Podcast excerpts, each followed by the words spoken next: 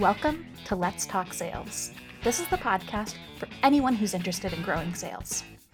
Today's episode of Let's Talk Sales is brought to you by our ebook, Driving Innovation: How to Foster a Culture of Innovation Within Your Team. Make sure to download a copy today. You can find it in the notes for today's show at criteriaforsuccess.com/pod320. This is Elizabeth Frederick, and I am really excited about today's guest. She had a 25-year career at Microsoft and advanced to the role of corporate vice president, and then she struck out on her own. She's currently running her own business and also serving on a number of boards. She is an expert in digital transformation and change leadership, and she's an advocate for diversity, equity, and inclusion. You might have seen her excellent TED Talk on how to become an ally. She is based in lovely Seattle, Washington, so I'd like to welcome to the show the CEO of Gabriella Schuster LLC, Gabriella Schuster. Oh, thank you so much, Elizabeth. It's great to be here. I'm really glad to have you. I just shared some of the highlights of your bio, but I'd love it if you could introduce yourself to our listeners. Absolutely. So I've been in the high-tech industry for the last 30 years, and I recently left Microsoft, as you mentioned, in the role of a corporate vice president for our partnerships. In my long-term career at Microsoft, I worked across many different roles, everything from operations to global segment marketing, global sales, P&L responsibility for a product line, M&A work, and eventually into the area of partnerships and building the partnerships and ecosystem out for Microsoft. And during that time, I really developed a passion for enabling and empowering individuals in the organization and driving for greater diversity. I realized about 5 years ago, there were some activities going on where people were unhappy with some of the treatment they felt like they were getting. They felt like there were microaggressions. And these prompted me to start to really understand and dig in. What are these microaggressions? What are these things that are eroding people's confidence and holding them back? And so I started to do like a listening tour and roundtables and spoke with a number of women as well as individuals that were in transition, transgender, non-binary. And as they were telling me about their experiences and the things that they labeled as microaggressions, I thought, I've experienced a lot of those things throughout my career. And I always attributed them to me. I always attributed them to, something I had done and kind of adjusted my style, adjusted my approach, figured out how to have a retort, whatever it was, right? And as I was thinking about that, I thought, well, this is like a common experience that many of us have, is it also an experience that men have? And so I started asking those questions and observing more closely. And I realized there really was a very big difference. And we were not getting, there was a lot of kind of bias built into the system and the way that people act and the way they behave. And then cultural norms really favored or disfavored women from fully participating in the conversation and in meetings and teams and try to figure out what to do about that. And so that was really how I started to get into, what does this really mean? How do we fix it? What are going to be those points of acceleration that we can take to make a change? I love that you tell that story, and you might have heard it first, it sounds like, from a diverse, but from a lot of different people, right? People on the LGBTQ spectrum, people of color, women as well. And I think about how in the last few years, we've seen these movements where people are standing up and just saying, this isn't okay anymore. It's never been okay, but we're not going to stand for it anymore. And I do think it's an eye-opening realization for some people who've just been dealing with being treated in ways that are not acceptable and have just kind of put their heads down and kept on. And then you have some of these people coming in, and maybe because they don't have all that history, maybe because they've been, raised to expect better of how people treat them, they're able to stand up and say, this isn't acceptable. And it's really gratifying to hear just that as somebody at a very senior level, it can be tempting, I think, to dismiss that and to just keep going, doing things the same way you've always done. But that understanding that you had, that it also applied to you, and that kind of eye-opening experience of like, oh, I've been a victim of all of this as well, or I've been I've been impacted by all of this as well. And I'm going to take this on, not just to improve my own situation, but to improve possibilities for everybody. Yeah. I mean, and what I realized is that I had really just become numb to it. Mm-hmm. I realized that I didn't notice, because I had come up with, a retort or a way of dealing with it that I didn't notice. And that when that kind of came to me, then I realized that was very bad, because I was a corporate vice president. A lot of people were watching me and looking up to me. And if I didn't respond or take that on, or, if somebody was disrespectful or dismissive and I didn't take action, whether it was something they were doing to me or to anyone else in the room or on the team, then I was saying that was okay. Absolutely.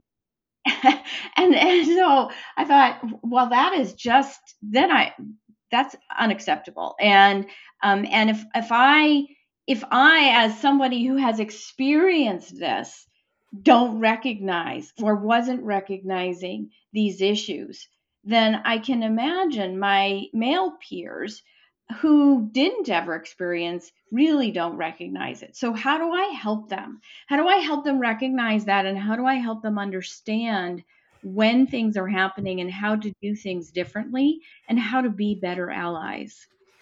Absolutely. So I think that really pivots us into what I want to spend a lot of time talking about today, because a big topic that everybody's been talking about lately is DEI, diversity, equity, and inclusion.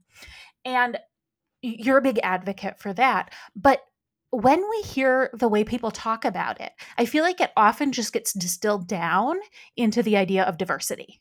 And that's the main thing people are getting out of it. And there are two other letters in that acronym and, the ideas of equity and inclusion. And I know you have a real focus on those aspects of this area. And I'd love if you could kind of explain why we should be paying more attention to that equity and inclusion piece, not just the diversity angle.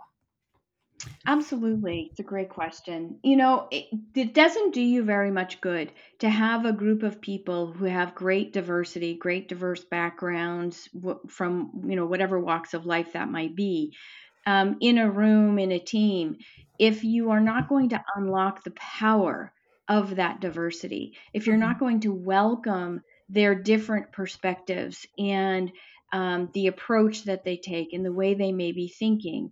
And so that's really what inclusion is about.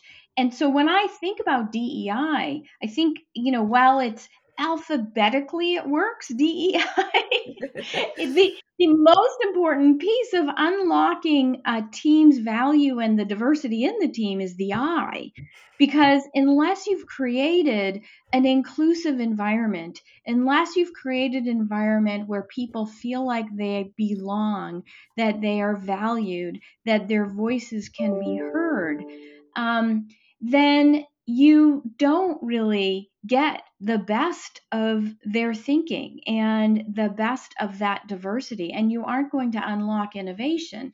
Innovation occurs when people challenge each other, and they challenge ideas and they build on them and they come up with something new. And you don't get that unless you get really strong inclusion. And so you have to practice inclusive behaviors.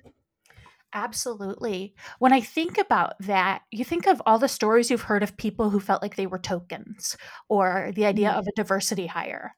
And, you know, I have friends who've shared stories. I've been, you know, the only woman in a room full of men, but I have friends who've been the only person of color in a room full of white people, and, you know, the only LGBTQ person maybe in an entire department or organization. And then anytime that topic gets brought up in any sort of a context, everybody just kind of looks at you. And it's not a pleasant experience. And so it can be difficult to really contribute anything unique that you might get from your perspective, because you don't want to put a, you know, paint a bigger sign around you saying, this is all I am. And so then you end up trying to just act like everybody else, and you don't contribute the benefit of that diverse perspective that you might bring, because you don't want to kind of be seen as different, even though your difference is what makes you so valuable in so many situations. Absolutely. Absolutely. The worst you can do is have a culture of assimilation, because the culture of assimilation then just it blands down everything and every thought that people have. And so, you know, when you create a culture of inclusion, you are creating a culture of empowerment. You are empowering everyone in the organization to recognize the unique value that they bring, and you're giving them a voice. You're making sure that there's a platform where they can be heard, and they can be supported, and they can feel like they can bring their authentic selves, which very often means it's their most productive, their most creative selves into the organization. There are many individuals who, to your point, whether that's women, people of color, you know, people LGBTQ plus people, if they feel like they are the only in a room, or they don't want to stand out, it takes up a lot of brain power to consistently kind of quiet yourself and try and fit in. And that takes away from the contributions that you can make. And that's what becomes so dangerous about that. When you can really empower somebody and help them feel that sense of value and belonging, then you unlock so much more from the power of the collective group. Absolutely. When I think of, you know, just any time you feel uncomfortable, whether even just you're the youngest person or the oldest person or whatever it might be, you just, you kind of step back, you hide. And that is an uncomfortable place to be. And so often, you know, going back to what you said a few minutes ago, when it comes to innovation happens when somebody is confident enough to challenge the way things have always been, and to come up with ideas which sometimes might not work, right? And so it has to be a safe enough place that mistakes can happen. It has to be a safe enough place that they can challenge the common wisdom. And you're not going to see that level of confidence from somebody if you haven't fostered that inclusive feeling, that inclusive culture that gives everybody space to just be themselves. Absolutely. Absolutely. I was actually listening to a different podcast on what does inclusion really mean? And it was about feeling like you belong, you are safe, your uniqueness is valued. And when you feel that way, you can contribute more. So what I'm focused on is, how do we enable that? I read an article, a survey from Capgemini, that they surveyed high-tech companies. 90% of high-tech companies did not have any inclusion programs. They had a lot of diversity programs, right? They were doing a lot of recruitment, but they didn't have an inclusion program. And if you don't If you don't have an inclusion program, if you're not focused on inclusion, then all that other work is for naught, because you're not, one, the people who come in, if you come in as a diverse candidate into a majority group, a white male group, and you're the only of something, then you are not likely to stay very long because you don't feel confident and comfortable, and you don't feel like you're doing your best work. And so, they're going to waste a lot of money and time trying to recruit diverse candidates, and without having that level of inclusion in the organization, they're not going to stay and they're not going to get the value of it. So my focus is, what does that really mean to create that inclusion? How do you take that into action, and how do you make it very, very actionable steps people can take? Because I'm a very action-oriented person, and I think there's a lot of talk in the industry as a whole around DEI, but there's not a lot of really practical steps, and what does it really mean, and how do you go about doing it? Yeah, so let's spend a lot of the rest of our time today really talking about that, because I'm sure many of our listeners are starting to think about this and think of maybe people who used to be on their team, who they spent a lot of time and effort recruiting, who didn't seem comfortable and who didn't stay. And they're thinking of the team they want to create and nurture in the future and how they want to support the people that they have. So what are some of the steps that leaders can do to nurture inclusion on their teams and to ensure that they are being inclusive? So some of the things that what I've seen is the biggest accelerator to creating that inclusive environment is to help leaders and everyone in their teams understand what it means to be an ally. Mm. How do you behave as an ally to the individuals in your team? And the core of being an ally is I've created an acronym for how you remember what kind of those behaviors are. So the A means that you're an advocate. So being an advocate is about supporting. It is about nurturing people and advocating on their behalf, creating a platform that enables people to speak up and to participate. So that's being an advocate.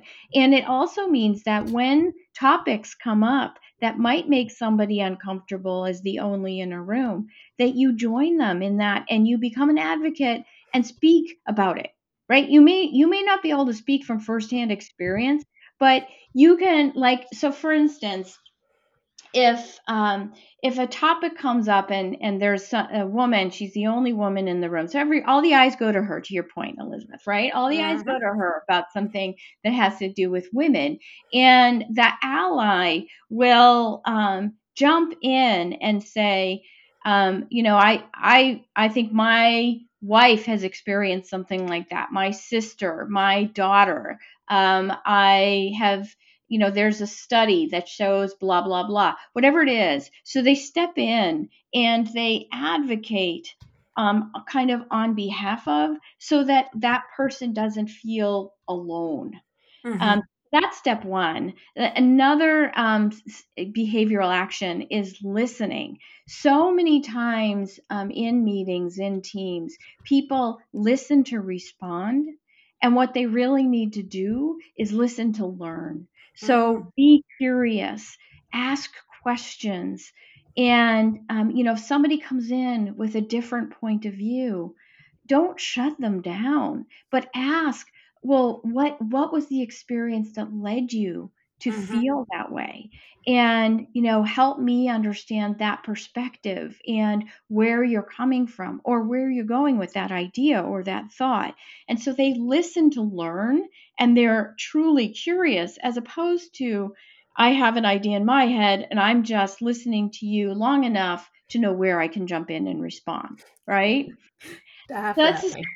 That's the second thing. The third behavior is about lifting people up, building up their confidence. In today's world, and particularly in sales, things are so competitive. People are out for themselves. There's a lot of hero mentality.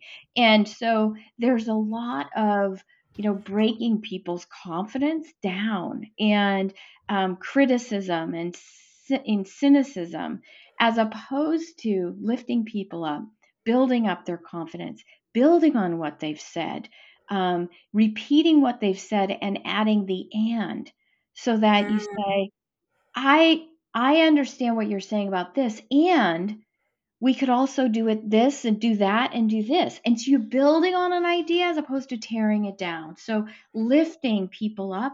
And then if you see somebody in a meeting get shut down, or visibly kind of take that step back, right? Or, silence themselves, then after approaching them and giving them back confidence, I was really excited about the path that you were on and what you were trying to say. Can you tell me more? Next time, what can I do to support you in that environment so that you can share more or feel more comfortable or more confident? And so lifting people up is critical. The next thing, so that was ALL, then you move to I. That's about inclusion.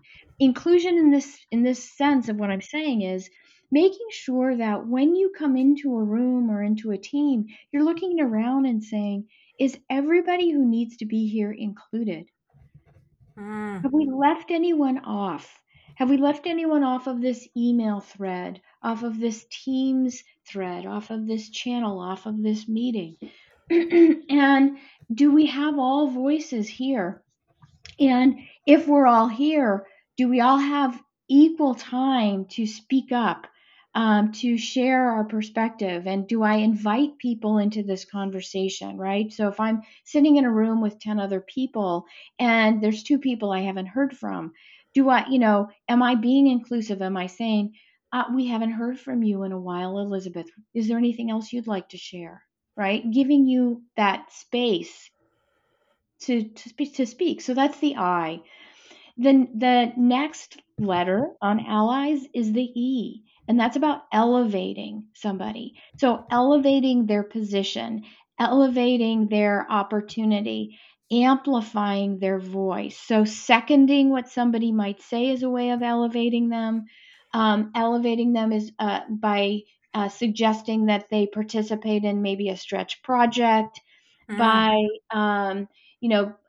lifting them into a role, helping them kind of take a risk into a role they might not have stepped into on their own because they lacked the confidence.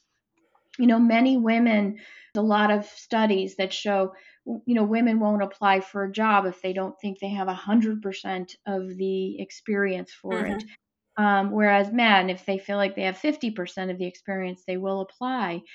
The right thing to do is to apply when you have 50% of the experience, because if you had 100% of the experience, you're applying for a pretty boring job because you already know how to do it all, right? You should be managing that job. Exactly. So, so elevate is about helping somebody to understand you have what it takes to do this. And I'm going to give you the visibility and set you up in a way that everyone sees the capabilities that you have. So it's about creating opportunity for visibility and elevating their position. And then the S is sponsorship. It is about speaking on someone's behalf and supporting them even when they're not there. And when they're not in the room, and recommending them to others. So that's what sponsorship is. So if you remember those 6 behaviors, advocacy, listening, lifting people up, including them, elevating them, and sponsoring them, then when you're in any kind of situation where you think somebody could use an ally, then you just think, which of those 6 things can I do at this moment to be the ally that they need? That makes so much sense. And I love the simple acronym. Like you said, it's much easier to remember things when you've got that acronym. And especially that first L, listening to learn, lifting people up, the second L, elevating and amplifying, and the E. One thing that we often see happen in meetings where you've got one in-group and one or just a few people who have diverse perspectives is one of those people who's not in that in-group might make a suggestion, and it just gets kind of nobody amplifies it, right? So it gets dismissed, it gets moved past. And then somebody else in the in-group brings up that same idea or a very similar idea 10 minutes later and gets all kinds of credit for it. And that's a way that you are getting some of that benefit of the diversity, but you're actually like not anti-including whatever, you're shutting down that person. And so instead, let's say you've got that person and they bring up an idea and it doesn't seem like people are hearing them. It doesn't seem like everybody else is trying to be an ally. They're not listening to learn, to say, as Gabriella said, I think it might be a good idea, or, building on Gabriella's point, I think we could do this. Or if I don't do that in the moment, later on, somebody brings it up and to say something like that Gabriella said something similar a few minutes ago, and I feel like taking those things together, blah, blah, blah, whatever it might be. Yeah, absolutely. I mean, those are some of the simple ways that you can be a really great ally is, because in that moment when somebody brings something up and nobody hears them or nobody pays attention and they move on, and then someone else says the same thing like 2 minutes later, and they don't ever get kind of credit for having brought it up in the first place, they walk away feeling invisible. They walk away feeling like, dismissed and really it can ruin somebody's day, and it happens enough. It ruins their confidence. And so, when you're an ally, you just do those simple things. It is simple things like that, saying, Gabriella, I really appreciate what you just said about da, da, da, da. Would you mind expanding on that? Could you say it again? Or, to your point, when someone else then says it, you can, bring it around without dismissing the second person that said it. You say, Joe, I'm so glad that you are building on Gabriella's idea. Let's bring the two of those things together. And Gabriella, can you build more on what Joe just said?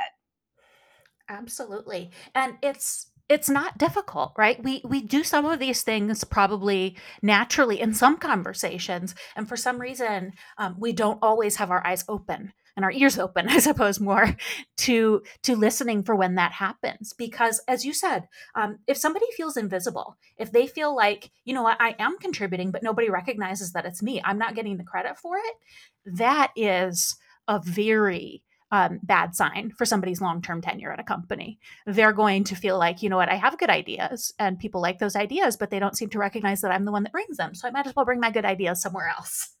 Exactly. And, so it really is a series of things that you can do. And if you start to bring that culture of inclusion and modeling those behaviors and in kind of coaching people to bring those behaviors into every conversation, into every room, into every team, then you start to get that whole level of inclusion. People start to feel like they belong, and you create a very respectful environment where people can really engage with each other, and you do end up with the best. I think one of the things that I've learned is there are men who I have had many men in my life who have been allies for me. Mm-hmm. They haven't necessarily done it consciously. Mm-hmm. And so I've gone, when I've gone back and talked to them so that I can, that's how I come up with some of these things, right? From talking to them and learning about it and really kind of reflecting, wow, you do some of these things naturally, but what would happen if you did it much more intentionally? Mm-hmm. What would happen if you did it with much more purpose? Because then you could actually teach other people how to do it and you could help them learn. And then I've also talked to those individuals who have, acted counter to that, and asked why do you do that? Because this is the impact that has had on me or somebody else in the room, or did you see the way somebody reacted to what happened when you did this. Like it felt like you dismissed them. And they don't intend. Like 90% of the time, the person had no intention of, you know, behaving in a way that was not inclusive or doing something that was not inclusive. It was just that they weren't paying attention. They were going too fast. They were not being intentional and trying to be inclusive.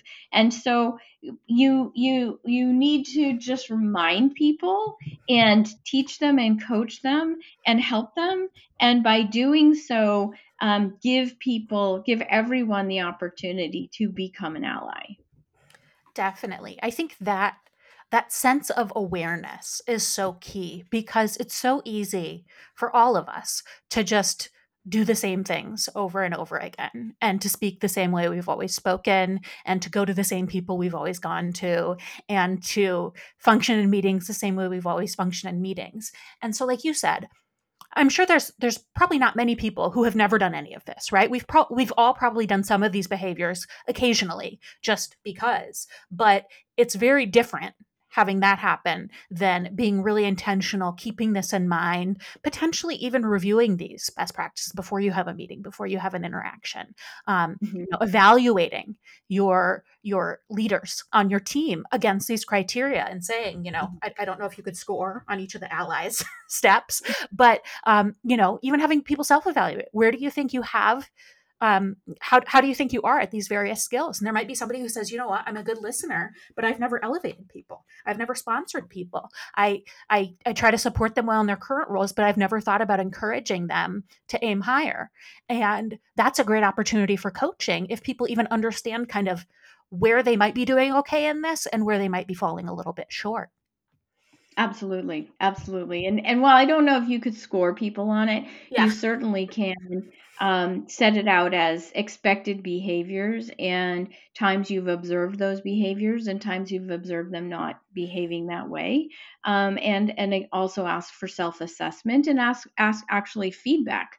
There's a lot of organizations that do 360 feedback as part of a system, but these are very specific things that you can ask rather than, how is this person to work with? But more specifically, have you seen them exhibit these behaviors, and when and where? Have you seen them, fall short of some of these behaviors, where and when?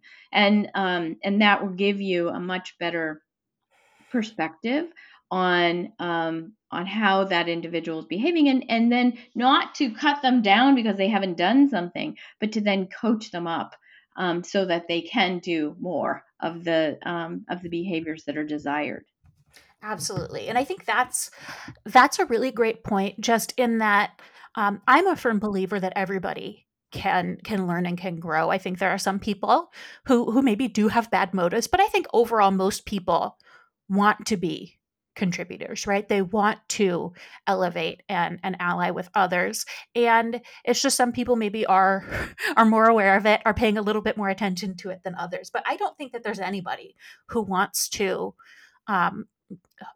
shut people out and really just wants them to have a terrible experience. And so it's just a matter of understanding what some of the best practices are, and enabling, just as a senior leader, enabling a culture where these concepts are clear to people in terms of best practices. And, like you said, this is the expectation of behavior that we're looking for. These are the standards. This isn't normal. This isn't what only weird people do. This is what everybody should be doing. Absolutely. Absolutely. And I've had a lot, the reason I came up with the topic for my TED Talk on becoming an ally is that I had so many leaders saying, well, how do I get started? What does that even mean? And so, it's like, well, to become an ally, you have to step into the leadership around allyship. And you have to take intentional action. So, go to the communities where you want to be an ally.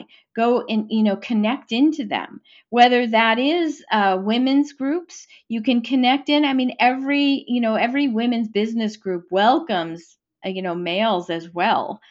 Just because they're focused on supporting and elevating the position of women doesn't mean men can't participate in it. That is allyship. So go connect into those organizations like Women in Technology, Women in the Cloud, Women of Business, the Women's Business Collaborative. There's so many organizations where you can connect in, and same with, the different minority groups, people of color, LGBTQ communities. There's so many groups like that to participate. So go connect into those groups. Get to know professionals in that organization, and create some relationships. Give them access to you. Give them access to your network. Open doors, right? So that's the C of connect and becoming an ally. The O is then about bringing them into your organization. So outreach into that community to find candidates for your organization, to find suppliers for your network, to create partnerships. So do the outreach.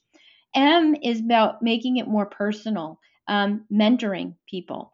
When you mentor them, then you start to really get to know them at a deeply personal level. And so that the L of listen to learn really comes into play. You can really understand somebody's experience, how they perceive the world, where they're coming from, and you learn a lot. As a mentor, there's so much you learn from the people that you mentor when you're listening to what they are talking about and what they're experiencing.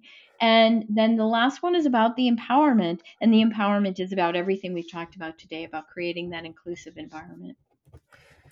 That's so important. And especially, like you said, mentoring, that's where you make it personal. We've been giving a lot of examples of what you can do in kind of a meeting context, in a group context. But if all you're doing is trying to implement some of these behaviors in a group context, you're really missing out on significant opportunity. It's only in a one-on-one conversation that somebody is likely going to be comfortable saying, I feel like I'm being disempowered in this way, or I feel, I'm experiencing a microaggression in this way, whatever it might be. That for most people, they're not going to bring that up in a team meeting. That's going to come up in a one-on-one conversation. And even to be able to ask the question, how can I better support you? What would be helpful for you? And really be prepared to hear whatever it is that they say, and really, again, listen, because so often we think we know what people need, and we think we know what they might want. And again, it's coming from a very good place, but to just really ask people what support they want from you, how they feel like you could help them, you're going to get a lot better ideas than if you just kind of, mindlessly move forward with your ideas. Yeah, no, you're exactly right. I mean, and that's how, a lot of business propagates the cultural norms that don't create inclusion today, is that if the leaders are part of that majority, their experience is a part of that majority, they make assumptions of what people need. If you're creating a sales contest and you just make an assumption that everybody would be motivated by the things that motivate you, then you're going to create the wrong kind of sales contest. You have to go out and actually ask the individuals in the team what's motivating to them, and then you can create something that will give people the rewards and the kind of the impetus to achieve more, because it's something that they value as opposed to something you value. Absolutely. You can think of just any sort of a stereotype. You're going to get a gift certificate to the golf retreat or whatever it might be. I don't even know what language one uses for golf, because I don't golf. And not that women don't golf, right? But certainly a lot of times you look at those motivational factors, and sometimes it's just remarkably tone deaf. But other times it's just, like you said, just kind of the same thing it's always been. And based on what I like and what I'm interested in, and you don't even think about how sometimes it's not even possible for people of different backgrounds to participate in the thing that you're considering. But sometimes it's just, are they going to be significantly uncomfortable there? Then you're not creating that space. So there's a lot of ways that comes out. I think that's a really powerful example, because that's where a lot of times people are trying their best. You know, they're trying to do the right thing and do good things. And it's literally just as simple as having rewards, having motivational techniques, having all these other things that you haven't put people in mind. You haven't really thought about what makes the most sense. And a lot of times it's not the best idea to just sit and wonder, but you could, in fact, just ask. Exactly. I mean, you know, you want to do something fun. So you like organize a ski trip, but like, okay, how many people in your team actually ski? Skiing is a very, it's an expensive sport. So somebody would have only learned to ski if they came from a background of fairly good wealth, right? Mm-hmm. So it's those kinds of things where you just have to stop, pause, think, and then just look at the composition of your team and ask them, you know, what it is, what should we do as a team, rather than make that assumption. That's a really great example, because I do think, you know, we've been talking about gender and racial and LGBTQ diversity, but class diversity is something that is not spoken about very frequently in the U.S. culture. And it is, I think, an underlying area of diversity that can be incredibly disempowering for people if they feel like they didn't have the same background. You know, a lot of times it gets perpetuated at so many levels, right? So you come from a disadvantaged background, so then you don't go to the same school as the people who have a background that makes it easier for them. And then you're not forming those relationships in that network. And then you're even less comfortable, even with, you know, and I can say this as somebody who grew up in a very blue collar, kind of a small town. You're not familiar with the foods. You're not familiar with the social norms. You're not familiar with the hobbies and the interests. And it is a very uncomfortable thing when everybody's talking about things that you're like, I have no idea what it is that they are talking about. I've never experienced that. And, you know, I come from a place of, you know, enough privilege. I had a, you know, perfectly fine middle class life. But I think of somebody who struggled a lot more, and it's just a completely different culture that you might be experiencing. And so that class consciousness, I think it's somewhat, we're almost kind of like not supposed to talk about it in the US, but it does underlie a lot of this. And obviously there's a lot of overlap between, you know, especially racially, you know, people have been pushed into different class situations based on racial discrimination. And if you're not thinking about that aspect as well, it can be very uncomfortable for people. Yeah, I mean, there's a lot of intersectionality on a lot of these levels, right? Whether it's your sexual orientation, whether it's your gender identity, whether it's your socioeconomic upbringing. There's just, you know, your level of capability, neurodiversity, all sorts of things. There's a lot of intersectionality on that. What you want to do is you want to get to the place where somebody feels so comfortable in a situation that if they don't know the food, they don't know what someone's talking about, they can say, oh, I've never had that. What is it? Or, you know, geez, you guys kind of lost me. What are you talking about? Right. And that they feel comfortable saying that and not feeling like they're going to be judged or excluded because they haven't had that same experience.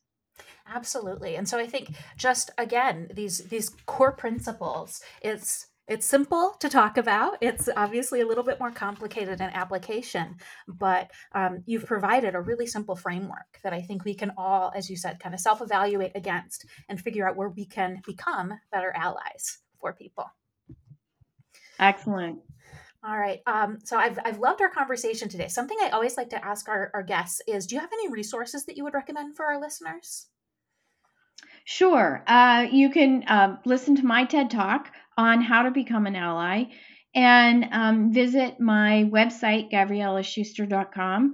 Then I often also post about different studies, surveys, and point to other folks who are giving great advice around DEI from my LinkedIn. If you just look me up, Gabriella Schuster, there's really nobody else that comes up. And so you can easily find me. And you know, and then there's just so many great conversations podcasts that I've listened to, ones that you've done on diversity, equity, and inclusion and how to create an empowering environment. One of my heroes is Brené Brown, because she writes about the power of vulnerability. I think for many leaders, if they are not comfortable being vulnerable, then doing a lot of the things that we've talked about is an uncomfortable place. And so she really provides people with a lot of coaching and insight into how to do that. Absolutely. The way she always ends her podcast is stay awkward, brave, and kind. And I think a lot of times, if you're not comfortable with this, if you haven't done any of this before, it will seem awkward, but you are being brave by doing it, and it is the kind thing to do. So it's a good reminder of that power of vulnerability. And I think something that leaders can really acknowledge is if you are in a place of leadership and in a place of power, you have the room to be vulnerable, and it's easier for you to be vulnerable. You have more space for it than the people on your team who might have been excluded. And so providing that example and being willing to, be a little bit uncomfortable is going to provide significant value in future. So it's worth that maybe awkwardness and that discomfort for a short period of time.